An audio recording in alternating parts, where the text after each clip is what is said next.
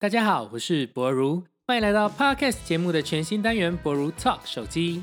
每集针对一个手机发烧主题来聊聊，让大家在十到十五分钟的时间，快速吸收最夯的手机资讯，如何挑选手机，使用手机的功能以及相关评测。目前预计两周更新一集。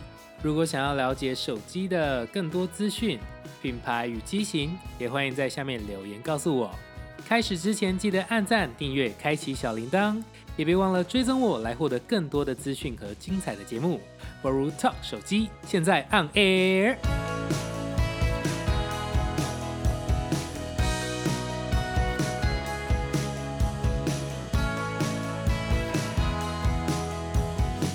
本期的主题是 Samsung Galaxy Note 20 Ultra 两个月的实际使用心得，选你所爱，比较厉害。智慧型手机到了二零二零年，各方面的技术已经发展的相当成熟，于是每家公司推出的新手机功能都会像挤牙膏一样，手机你拿得越新，升级就越无感。相机镜头的增加，感光元件的增大。手机的荧幕增大，刷新率的提升，哪些是宣传的噱头？哪些能够陪伴你走过三到四个年头？现在就是一个可以好好检视自己的需求的时候了。我这次挑选的机型是新物金的 Note 20 Ultra，六点九寸 Dynamic AMOLED 二 K 荧幕加上一百二十赫兹的高刷新率，三星再次为顶级显示体验画下最完美的示范。十二 G 的内存，两百五十六 G 的内建容量起跳。台湾采用的是高通骁龙八六五 Plus 的处理器，无疑是安卓阵营二零二零年最强最顺。手机支援五 G、双 SIM 以及记忆卡槽三选二的设置，搭载一亿八百万画素的主镜头，一千两百万超广角镜头，以及一千两百万支援五倍光学变焦、五十倍混合光学变焦的长焦镜头。镭射自动对焦器辅助对焦，有效改善 S20 Ultra 的对焦速度比较慢的问题。两百零八克其实还是挺有分量的，但比起今年的 iPhone 十二 Pro Max 的两百二十六克，以及 ZenFone 七 Pro 的两百三十克，你就会发现 Note 20 Ultra 意外的还轻上了一点，得益于曲面荧幕和十九点三比九的荧幕比例，加上手机整体的重量分配得当。对于大手的我来说，握持仍然算是舒适，但要单手操作，当然是想都不用想的。就算是够得到，也会担心下一秒手机就会飞出去的程度。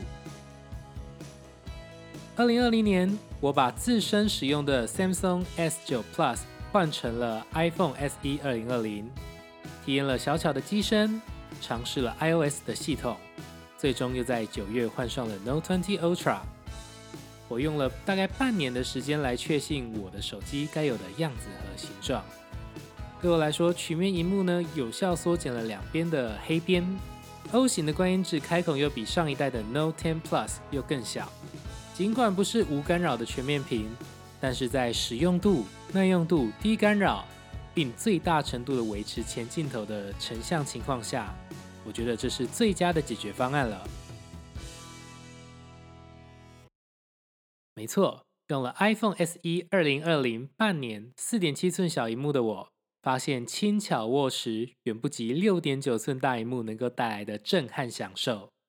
毕竟，荧幕呢，就是你与手机接触最直接、最频繁的媒介，也是你花最多时间在手机上的要素。灵魂之窗看见最美的风景之后，我就再也回不去其他品牌手机的荧幕成像。三星成像鲜艳浓郁。不只是荧幕，连拍照都是。而这样子浓郁的调教，有些人喜欢，有些人不喜欢。而对我来说，这样的选择简单无比，毕竟这就是选我所爱。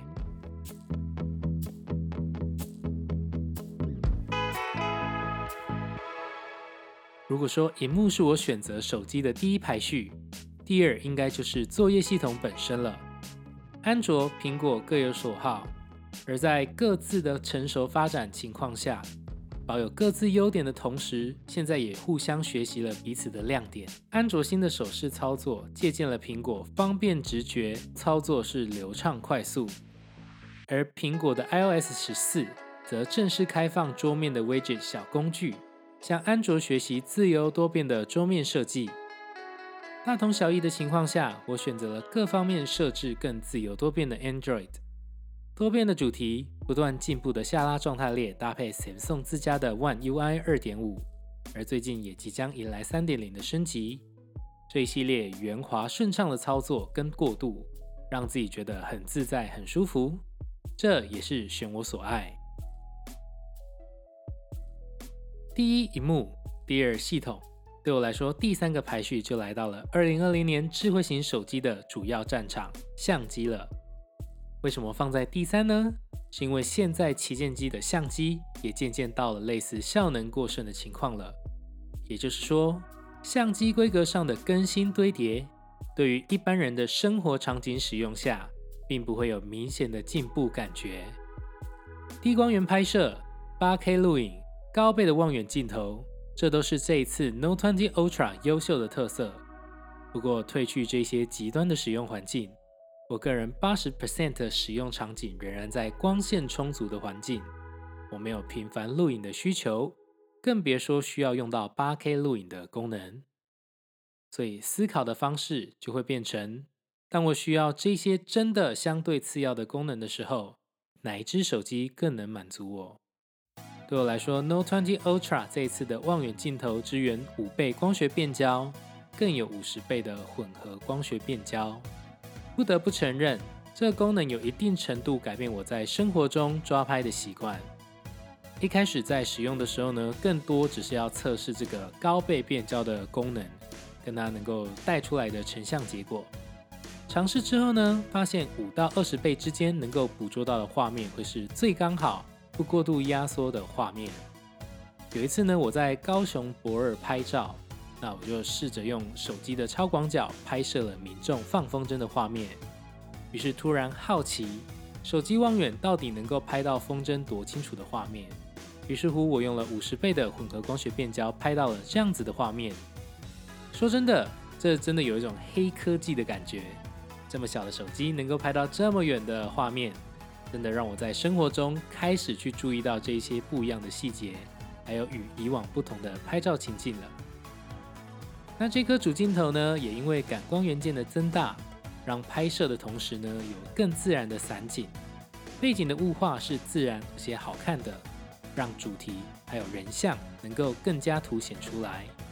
但这同时也是致命的缺点之一，因为你在静物拍摄的时候，焦距的好球区很小。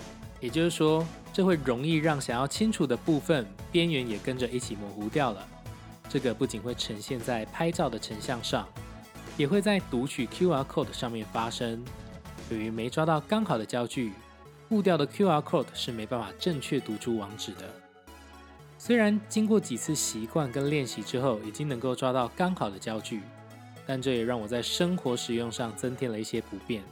着实希望三星在以后的旗舰机势必要针对这个部分能够改进强化。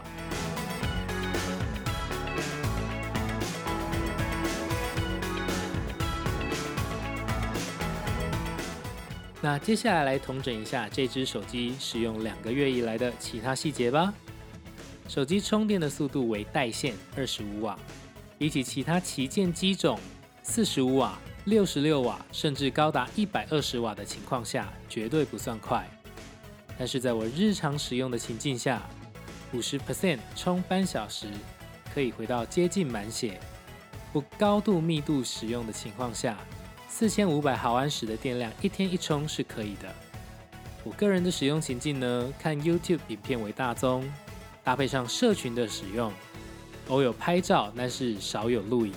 充饱电一百 percent，出门的时候是早上八点，回家在晚上十点。那根据使用的频繁程度，都会落在二十到三十五 percent 的电量左右。在睡觉前放上无线充电盘，不需要插孔就能在夜晚安稳的充饱。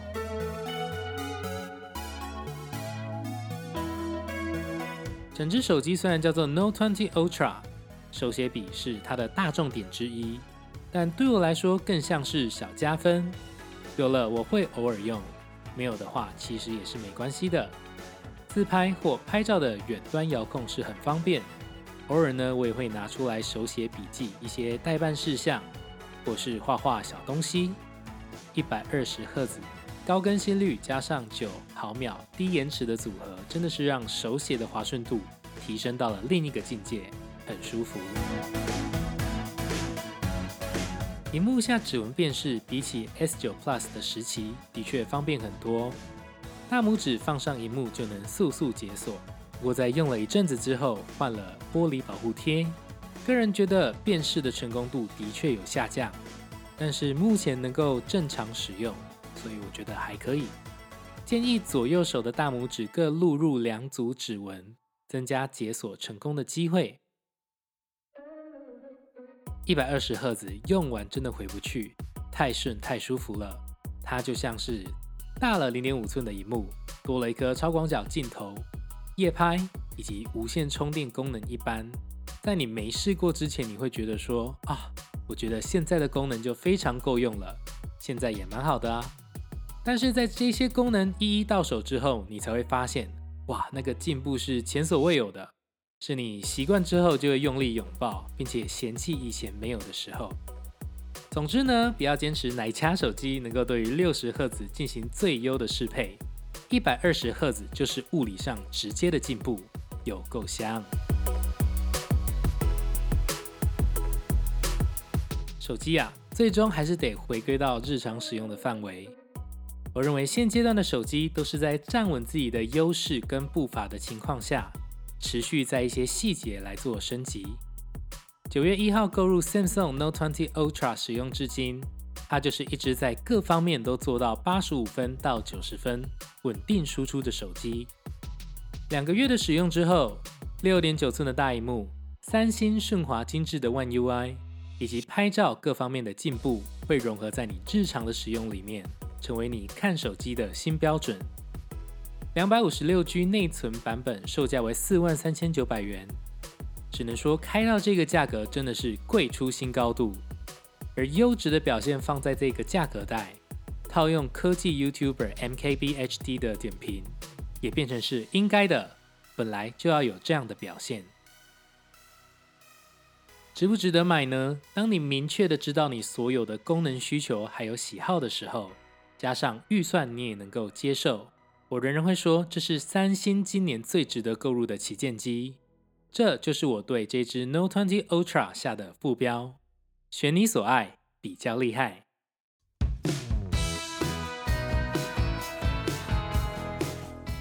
不过啊，但凡你在预算上有任何一点犹豫，而你在规格上的要求没有那么极端，你就没有绝对的理由要购入这一支在各方各面。包含价格都是旗舰等级的 Note 20 Ultra。二零二零年，手机出现了一个全新的区段——轻旗舰。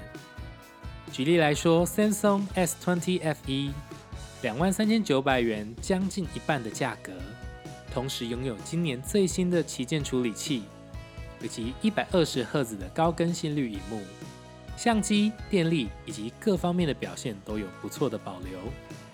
而 iPhone 十二。